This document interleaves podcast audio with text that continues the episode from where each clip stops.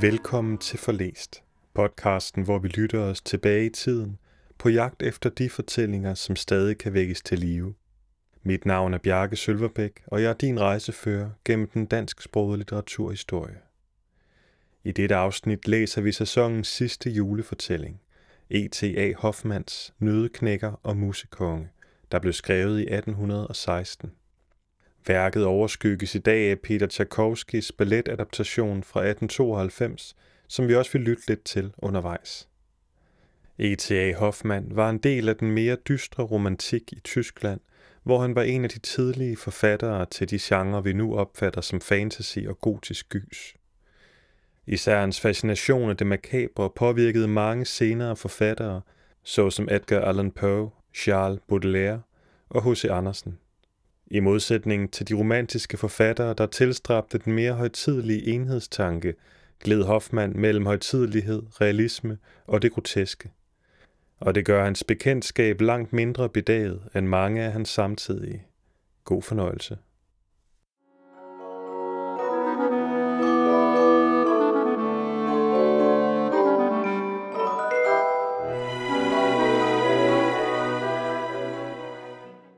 Nødeknækker og musekonge. Et eventyr. Kapitel 1. Juleaften. Det var en fast regel, at på den 24. december måtte professor Stålkvists børn ikke sætte deres fod i det mellemste værelse, og endnu mindre i den fine stue, som støtte op dertil. I den bagerste stue sad Fritz og Maria og kryb sammen i en krog. Mørket var begyndt at falde på, og de følte sig helt uhyggeligt til mode, da der, som sædvanligt på denne dag, ikke blev stillet noget lys ind til dem. Med sagte viskende stemme fortalte Frit sin yngre søster, hun var lige fyldt syv år, at han allerede tidlig i morges havde hørt en raslen og puslen og en sagte banken inde i den lukkede stue. For ikke ret længe siden var også en lille, hemmelighedsfuld mand med en stor kasse under den ene arm listet gennem forstuen, men han vidste godt, at det ikke kunne være andre end onkel Drosselmeier. Der klappede den lille Maria glæde i hænderne og råbte, hvad må onkel Drosselmeier dog nu har fundet på til os? Assessor Drosselmeier var slet ikke nogen smuk mand. Han var lille og mager, hans ansigt var fuldt af rynker, og i stedet for det højre øje var der et stort sort plaster. På hovedet var der slet ingen hår. Derfor bar han en smuk hvid peruk, men den var glas og et kunstfærdigt stykke arbejde. Onkel selv var også en meget kunstfærdig mand, der endnu også forstod sig på uger, ja, kunne lave dem selv. Når derfor et af de smukke uger i Stålkvists hus fik en sygdom og ikke kunne synge mere, så kom onkel Drosselmeier, tog glasperrykken af, trak sin gule frakke af, bandt et blåt forklæde om og stak og prikkede ind i uret med spidse instrumenter, så det rigtig gjorde ondt i lille Marie. Men uret gjorde det ikke nogen skade, for det blev netop spillevende igen og begyndte nok så lystigt at snore og slå og synge til glæde for alle. Altid havde han, når han kom, noget morsomt med til børnene i sin lomme. Snart en lille mand, der kunne bukke og vende og dreje øjnene. Snart en æske, som der hoppede en lille fugl ud af, og snart noget andet. Men til juleaften havde han altid forarbejdet et smukt kunstfærdigt værk, som havde kostet ham meget møje, og den julegave blev altid taget i forvaring af børnenes forældre og gemt meget omhyggeligt. Men hvad tror du dog, at onkel Drosselmeier nu har lavet til os? råbte Marie. Fritz mente, at denne gang kunne det ikke være andet end en festning, i hvilken alle slags flotte soldater marcherede og eksercerede, og så måtte der komme andre soldater, der ville trænge ind i festningen, men så skød soldaterne derinde med kanoner, så det rigtigt rullede og knaldede. Nej, nej, afbrød Marie. Onkel Drosselmeier har fortalt mig om en dejlig have med en smuk sø, hvorpå der svømmer herlige svaner med gyldne halsbånd og synger yndige sange. Der kommer en lille pige ud af haven, lokker svanerne hen til søens bred og fodrer dem med marcipan. Svaner spiser jo ikke marcipan, afbrød Fritz overlænt. Og en hel have kan onkel Drosselmeier slet ikke lave. Vi har egentlig næsten ingenting af hans legetøj. Det bliver jo straks taget fra os alt sammen. Så er det dog meget bedre med, hvad far og mor forærer os. Det kan vi da beholde og gøre med, hvad vi vil. Så gættede børnene videre på, hvad der ville kunne vanke denne gang.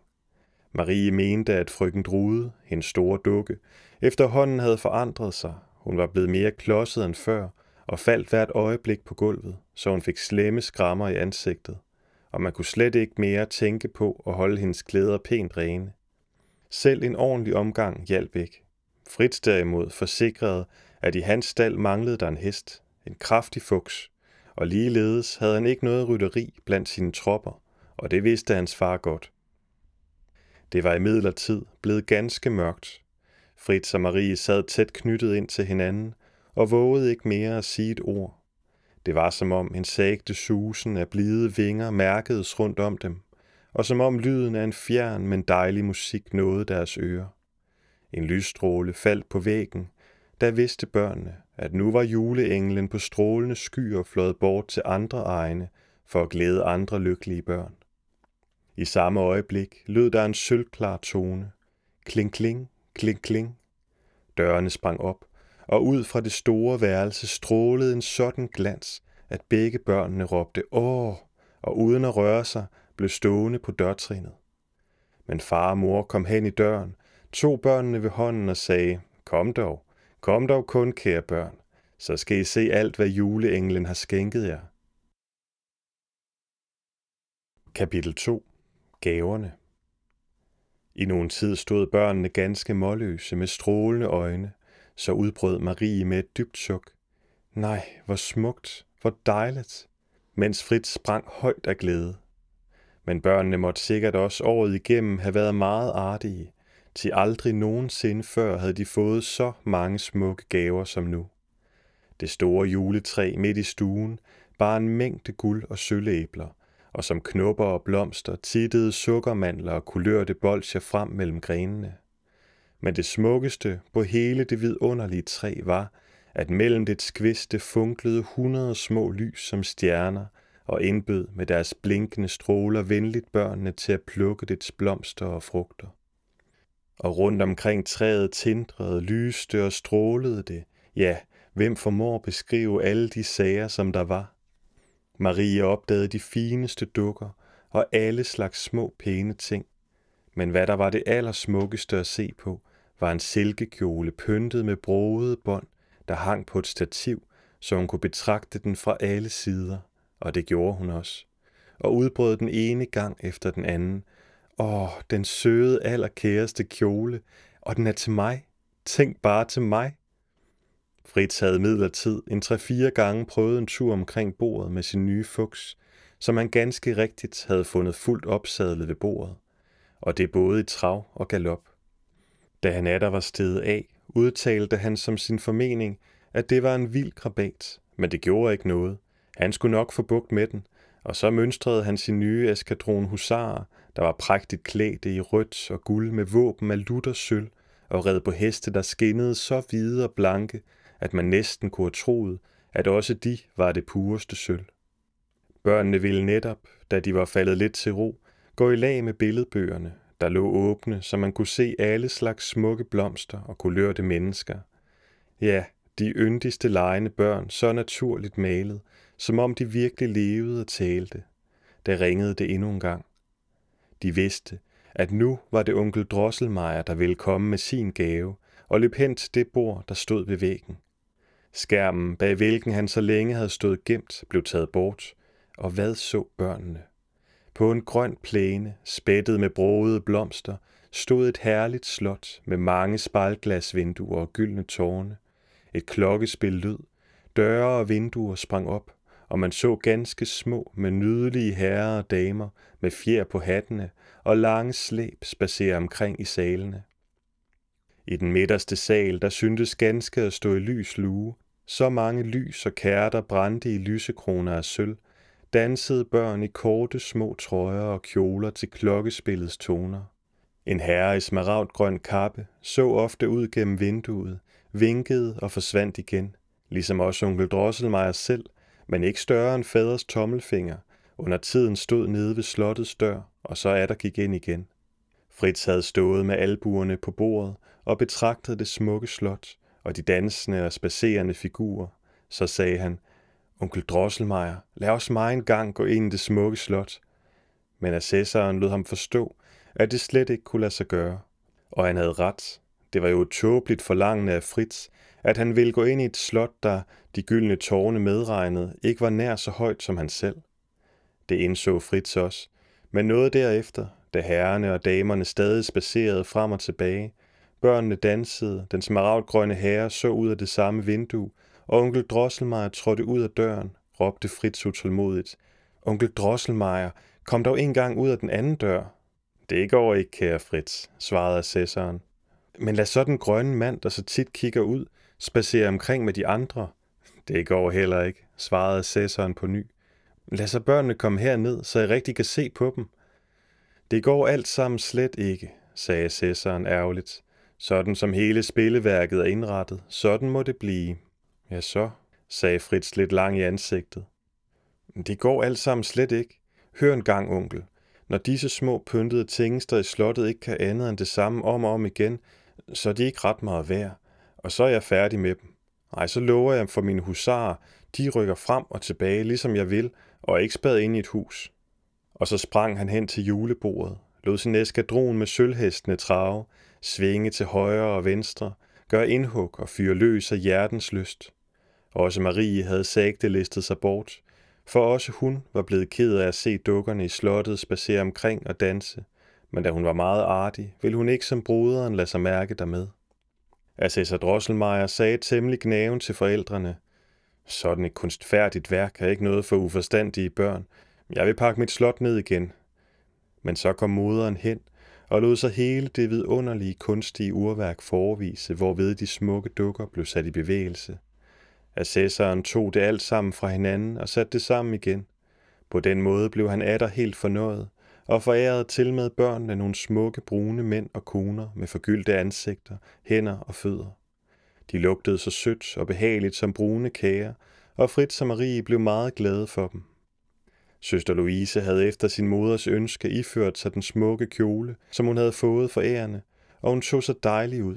Men Marie mente, da hun også skulle prøve sin, at hun gerne ville have lov endnu i nogen tid at se på den, og den fornøjelse lod man hende gerne have. Kapitel 3 En fortræffelig lille mand Grunden til, at Marie ikke ville forlade juletræet, var nu egentlig den, at hun havde opdaget noget, som hun ikke før havde set. Da Fritz rykkede ud med sine husarer, der havde været opstillet lige foran træet, var nemlig en meget fortræffelig lille mand kommet til syne. Lille og beskeden stod han der, som ventede han roligt på, at turen skulle komme til ham. Mod hans skikkelse kunne der være adskilligt at indvende, til for uden at den lange, kraftige overkrop ikke rigtig passede til de tynde ben, så syntes også hovedet at være alt for stort. Dog hjalp hans nette klæder svært på manglerne, til de tydede på en mand med smag og dannelse. Han bar nemlig en meget smuk himmelblå husarfrakke med mange hvide snore og knapper, lignende benklæder og de smukkeste små støvler, der nogensinde har siddet på en løjtnants fødder. De sad, som var de støbt omkring de sirlige små ben. Men komisk nok bar han til denne klædning en smal, stiv kappe, der så ud, som var den af træ, hængende ned ad ryggen, og en lille rund hue, der sluttede tæt om hovedet. Eftersom Marie mere og mere så på den lille mand, som hun ved første øjekast var kommet til at holde af, blev det hende klart, hvor godmodigt hans ansigtsudtryk var. Ud af de lysegrønne, noget for stærkt fremstående øjne, strålede venskab og velvilje. Det så også godt ud, at et velfriseret skæg af hvidt bomuld omkransede hans hage, til derved fremhævedes det fine smil om hans højrøde læber. Åh, udbrød Marie endelig, kære far, hvem tilhører egentlig den allerkæreste lille mand der ved træet? Han, svarede faderen, skal arbejde dygtigt for jer alle. Han skal nok så net knække de hårde nødder for jer, og han tilhører Louise lige så godt som dig, Fritz. Så tog faderen ham varsomt, trak trækappen i vejret, så den lille mand spærrede munden op og viste to rækker små hvide tænder. Marie puttede på faderens opfordring en nød derind, og knak havde den lille mand knækket den. Skallerne faldt ud, og Marie fik den søde kerne i sin hånd. Nu kunne jo enhver vide, at den lille mand nedstammede fra nødeknækkernes slægt og drev samme håndtering som sine forældre. Marie jublede af glæde, men hendes far sagde, Kære Marie, da du finder så meget en behag i vor ven, nødeknækkeren, så sætter jeg dig til at vogte og beskytte ham. selvom både Louise og Fritz kan benytte ham ganske med samme ret som du. Marie tog ham straks i sin arm og lod ham knække nødder, men hun søgte de mindste ud, så den lille mand ikke behøvede at spære munden så højt op, hvad der nemlig misklædte ham. Også for Louise måtte han gøre gavn, og det lød til, at han gjorde det med glæde, for han smilte stadig særdeles venligt. Fritz var imidlertid blevet træt af den meget riden og ekserceren, og da han hørte, hvor lystigt det gik med at knække nødder, løb han hen til søstrene og lå hjerteligt af den pussige lille mand, som nu ustandsligt måtte lukke munden op og i. Men Fritz stoppede stadig de største og hårdeste nødder ind, og på en gang sagde det knik-knak. Tre tænder faldt ud af nødeknækkerens mund, og underkæben gik med det samme helt at lave. Åh, den stakkels kære nødknækker, råbte Maria og tog den fra Fritz. Men Fritz kaldte ham en rigtig dum Rian, der ikke forstod sin håndtering. Lad mig få ham, sagde Fritz. Så skal han få lov at knække nødder til han mister alle sine tænder. Jeg kæben med, den døde nigt. Men Marie holdt på sin nødeknækker og kaldte Fritz et hårdhjertet menneske, der slog sine heste og ikke var bange for at skyde sine soldater ihjel. Fritz sagde, at det var noget, hun ikke forstod sig på, men nødeknækkeren tilhørte lige så godt ham som hende. Marie gav sig til at græde og viklede hurtigt den syge nødeknækker ind i sit lommetørklæde. Så kom forældrene til lige med onkel Drosselmeier. Han tog til Maries sorg Frits parti, men hendes far sagde, jeg har udtrykkeligt stillet nødeknækkeren under Maries beskyttelse, og da jeg ser, at han nu trænger dertil, så har hun fuldt rådighed over ham, uden at andre skal blande sig deri. Fritz blev ganske skamfuld og listede hen til den anden side af bordet, hvor hans husarer, efter at have udstillet forposter, gik i nattekvarter. Marie samlede de udfaldende tænder sammen, bandt et hvidt bånd om den mishandlede underkæbe og viklede den lille stakkel, der så ganske bleg og forskrækket ud, endnu omhyggeligere ind i sit tørklæde. Så vuggede hun ham som et lille barn i sine arme og sad og så på de smukke billeder i den nye billedbog, som fandtes mellem gaverne i dag. Hun blev, hvad hun ellers ikke plejede, virkelig vred, da onkel Drosselmeier gav sig til at le, og flere gange spurgte, hvor det dog kunne falde hende ind og kæle for sådan en lille grimrian. Men Marie kunne ikke lade være med at sammenligne Drosselmeier med den lille og sagde alvorligt, Hvem ved, kære onkel, hvordan du ville se ud, om du pyntede dig ligesom min lille nødknækker og havde lige så blanke støvler på, om du ville tage dig blot halvt så godt ud som han. Marie forstod ikke, hvorfor hendes forældre gav sig til at le, og hvorfor assessoren fik sådan en rød næse og slet ikke som før lå med. Han måtte vel have sin grund dertil. Kapitel 4 Sælsomme tildragelser i professorens dagligstue ved den brede væg lige til venstre inden for døren står der et højt glasskab, i hvilket børnene gemmer alle de smukke julegaver, som de hvert år får forærende. Det var, mens Louise endnu var ganske lille, at hendes fader lod en dygtig snedker lave det, og han satte så krystalklare ruder i, og indrettede det hele så udmærket, at alt derinde skinnede endnu blankere, og du så endnu smukkere ud, end når man tog det frem og så på det. På øverste hylde, som Maria og Fritz ikke kunne nå, stod onkel Drosselmeyers kunstværker. Lige derunder var der en hylde til billedbøgerne. Begge de nederste rum kunne Maria og Fritz benytte, som de ville. Dog traf det sig altid sådan, at Marie anbragte sine dukker i det nederste rum, mens Fritz lod sine tropper ligge i lejr på hylden ovenover. Således var det også i dag. Fritz havde opstillet sine husarer for oven, Marie havde nedenunder lagt dukket rude til side og sat den nye, smagfuldt pyntede dukke ind i det velmøblerede værelse og inviterede sig selv på sukkergodt hos hende. Velmøbleret var værelset i sandhed. Der fandtes en blomstret sofa, flere små stole, et nydeligt tebord og frem for alt en net lille hvid seng. Alt dette stod i hjørnet af skabet, hvis væggene også var beklædt med broede billeder, og man kan forstå, at den nye dukke, frøken Clara, måtte befinde sig særdeles vel i dette værelse. Det var blevet sent, midnat nærmede sig, og onkel Drosselmeier var for længst gået, men børnene kunne stadig ikke komme bort fra glasskabet, hvor meget deres moder end formanede dem til at gå i seng. Det er sandt, råbte Fritz endelig. De stakkels fyre, han mente husarerne, kan nok trænge til ro, og så længe jeg er her, våger ingen af dem så meget som at nikke, det ved jeg. Dermed gik han, men Marie bad stadig, et øjeblik endnu, Et eneste lille øjeblik endnu. Jeg har så meget, jeg skal have besørget. Når det er færdigt, så skal jeg nok gå i seng. Marie var sådan et artigt og fornuftigt barn, derfor kunne hendes gode moder uden ængstelse nok lade hende være alene med legetøjet. Men for at Marie ikke skulle lade sig forlede af den nye dukke, og legetøjet i det hele taget til at glemme lysene, der brændte rundt omkring i skabet, så slukkede moderen dem alle, så at kun hængelampen midt i stuen udbredte et mildt, dæmpet lys.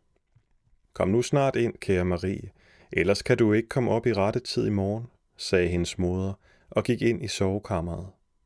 Så snart Marie var alene i stuen, skrev hun til det, som lå hende på hjerte, men som hun dog ikke, hun vidste ikke hvorfor, havde ville give sin mor besked om. Hele tiden havde hun siddet med den syge nødeknækker indviklet i lommetørklædet på armen. Nu lagde hun ham varsomt på bordet, viklede forsigtigt tørklædet af og efterså beskadigelserne. Nødeknækker var meget bleg, men smilede dog så vemodigt venligt, at det rigtigt gik Marie til hjertet. Åh, lille nødknækker, sagde hun ganske sagte. Vær nu ikke vred, fordi bruder Fritz har gjort dig skade. Han har ikke ment det så slemt. Han er blot blevet lidt hårdhjertet af det vilde soldaterliv. Ellers er han som en rigtig god dreng, det kan jeg forsikre dig. Men nu skal jeg pleje dig rigtig omhyggeligt, indtil du igen er blevet rask og glad. Sæt dine tænder ind og bring skuldrene i led igen. Det må onkel Drosselmeier. Han forstår sig på den slags ting. Men i det Marie nævnede navnet Drosselmeier, skar vor ven nødeknækkeren ganske forskrækkeligt ansigt, og der for ligesom funklende grønne pile ud af hans øjne. Men i samme øjeblik, som Marie var ved at blive helt forskrækket, så var det atter nødeknækkerens vemodigt smilende ansigt, hun havde for øje, og hun indså nu, at det var lufttrækket gennem værelset, der havde fået lampen til at flamme op, så det så ud, som om nødeknækkerens ansigt fortrak sig. Det er jo tåbeligt af mig så let at blive forskrækket, så jeg ender også tror, at en træduk kan skære ansigter. Men jeg holder dog så meget af den nødknækker, fordi han er så komisk og dog så godmodig, og derfor skal han også plejes på bedste måde. Dermed tog Marie sin ven nødknækkeren i armen, gik hen til glasskabet, satte sig på huk foran det og sagde til sin nye dukke, Jeg beder dig inderligt, frøken Clara, afstå din seng til den syge nødeknækker, og hjælp dig så godt du kan med sofaen. Betænk, at du selv er rask og sund, ellers kunne du ikke have sådan tykke røde kinder, og husk, at det selv blandt de allersmukkeste dukker ikke er ret mange, der ejer sådanne bløde sofaer. I sin fulde strålende julepynt så frøken Clara meget fornem og ubehagelig ud, og sagde ikke et muk.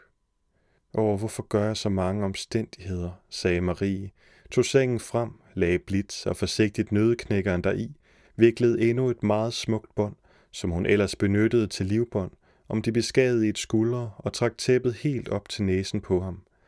Men hos den uartige Clara skal han heller ikke blive, sagde hun videre og stillede sengen med nødeknækkeren i op på hylden ovenover, så den kom til at stå tæt ved den smukke landsby, hvor Fritzes husarer lå i lejr.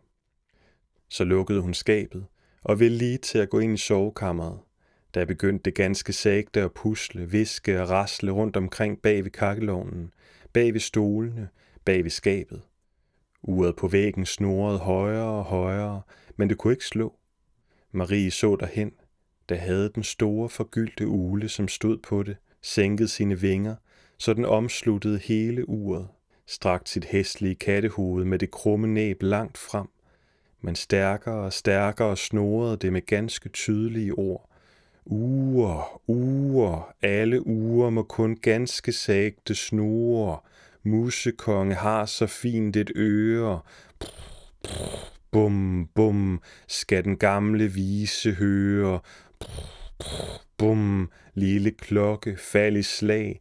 Det er snart hans sidste dag. Og bum, bum, lød det ganske dæmpet og hæst tolv gange i træk. Det løb Marie koldt ned ad ryggen, og hun var lige ved at løbe derfra.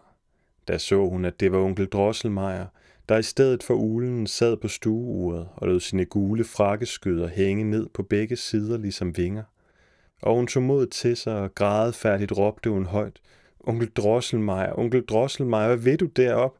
Kom ned til mig og forskræk mig ikke sådan, du slemme onkel Drosselmeier.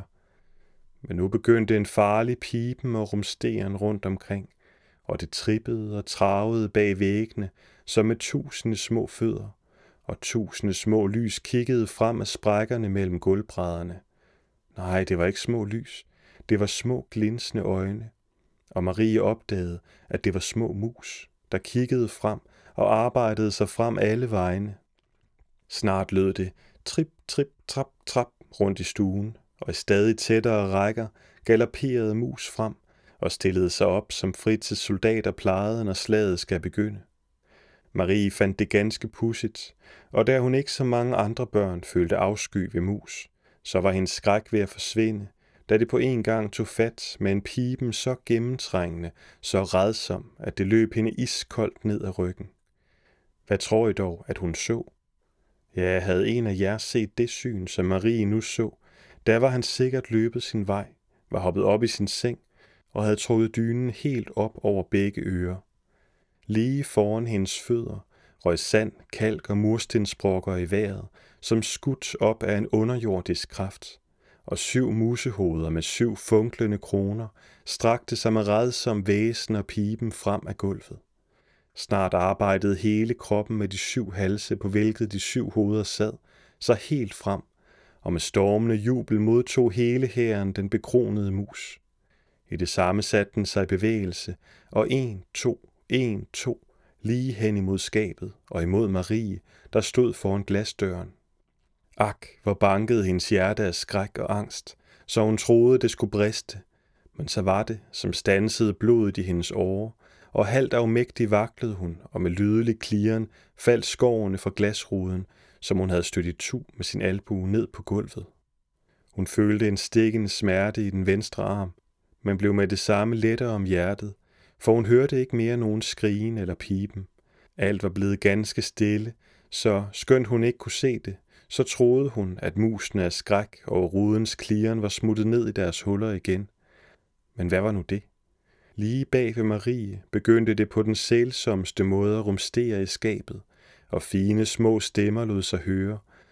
Vågn op til slag, før det bliver dag. Tag hurtigt fat, endnu i nat og så ringede små klokker så smukt, så nydeligt. Åh, det er jo mit eget klokkespil, råbte Marie glad og sprang hurtigt til side. Da så hun, hvor det blev lyst i skabet, og alt rørte sig og blev levende. Dukkerne løb rundt mellem hinanden og fægtede med deres små arme. Lige med et rejste nødeknækker sig, kastede dynen fra sig, sprang med begge ben ud af sengen og råbte højt. Knik, knak, knik, knak, sikke noget musepak. Knik, knak, musepak, det er noget ærkesnak. Og så drog han sit svær, svang det i luften og råbte, mine trofaste undersåtter, brødre og kammerater, stå mig bi i den hårde kamp. Straks svarede tre pjerverter, en harlekin, fire skorstensfejere, to spillemænd og en trommeslager. Ja, herre, vi står eder trofast bi i liv og død, og styrtede sig bagefter den begejstrede nødeknækker, der vågede det farlige spring ned fra hylden.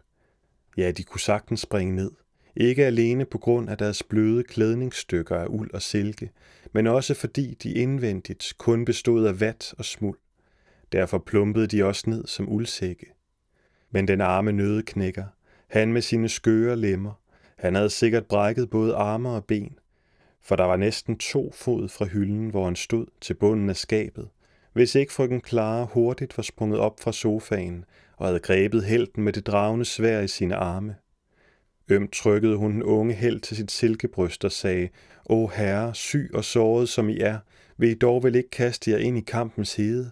Se eders trofaste undersåtter samler sig, sikre på sejren. Bliv her i mine arme, og vær herfra vidne til kampens udfald. Men nødeknækker vred sig og sprallede, så Clara måtte sætte ham ned igen. Straks faldt han på knæ og viskede, Hule dame, ikke skal jeg i kampen med striden glemme den mig beviste noget. Da både klare sig ned, greb ham i armene, løftede ham op og løste sit prægtige livbånd for at lægge det om ham. Han ville dog på ingen måde modtage det, men det simple bånd, hvormed Marie havde forbundet ham, viklede han af og hængte det over skulderen som et skærf, efter at han først havde trykket det til sine læber. Så svang han det blanke svær, og let og behendigt sprang han over kanten af skabet ud på gulvet. Og hvad tror I nu, der sker? I samme øjeblik, som nødeknækker springer ned, begynder den forrige væsen og piben, til under det store bord har mægtige sværme af mus lejret sig, Over dem alle rager den afskyelige mus med de syv hoveder frem.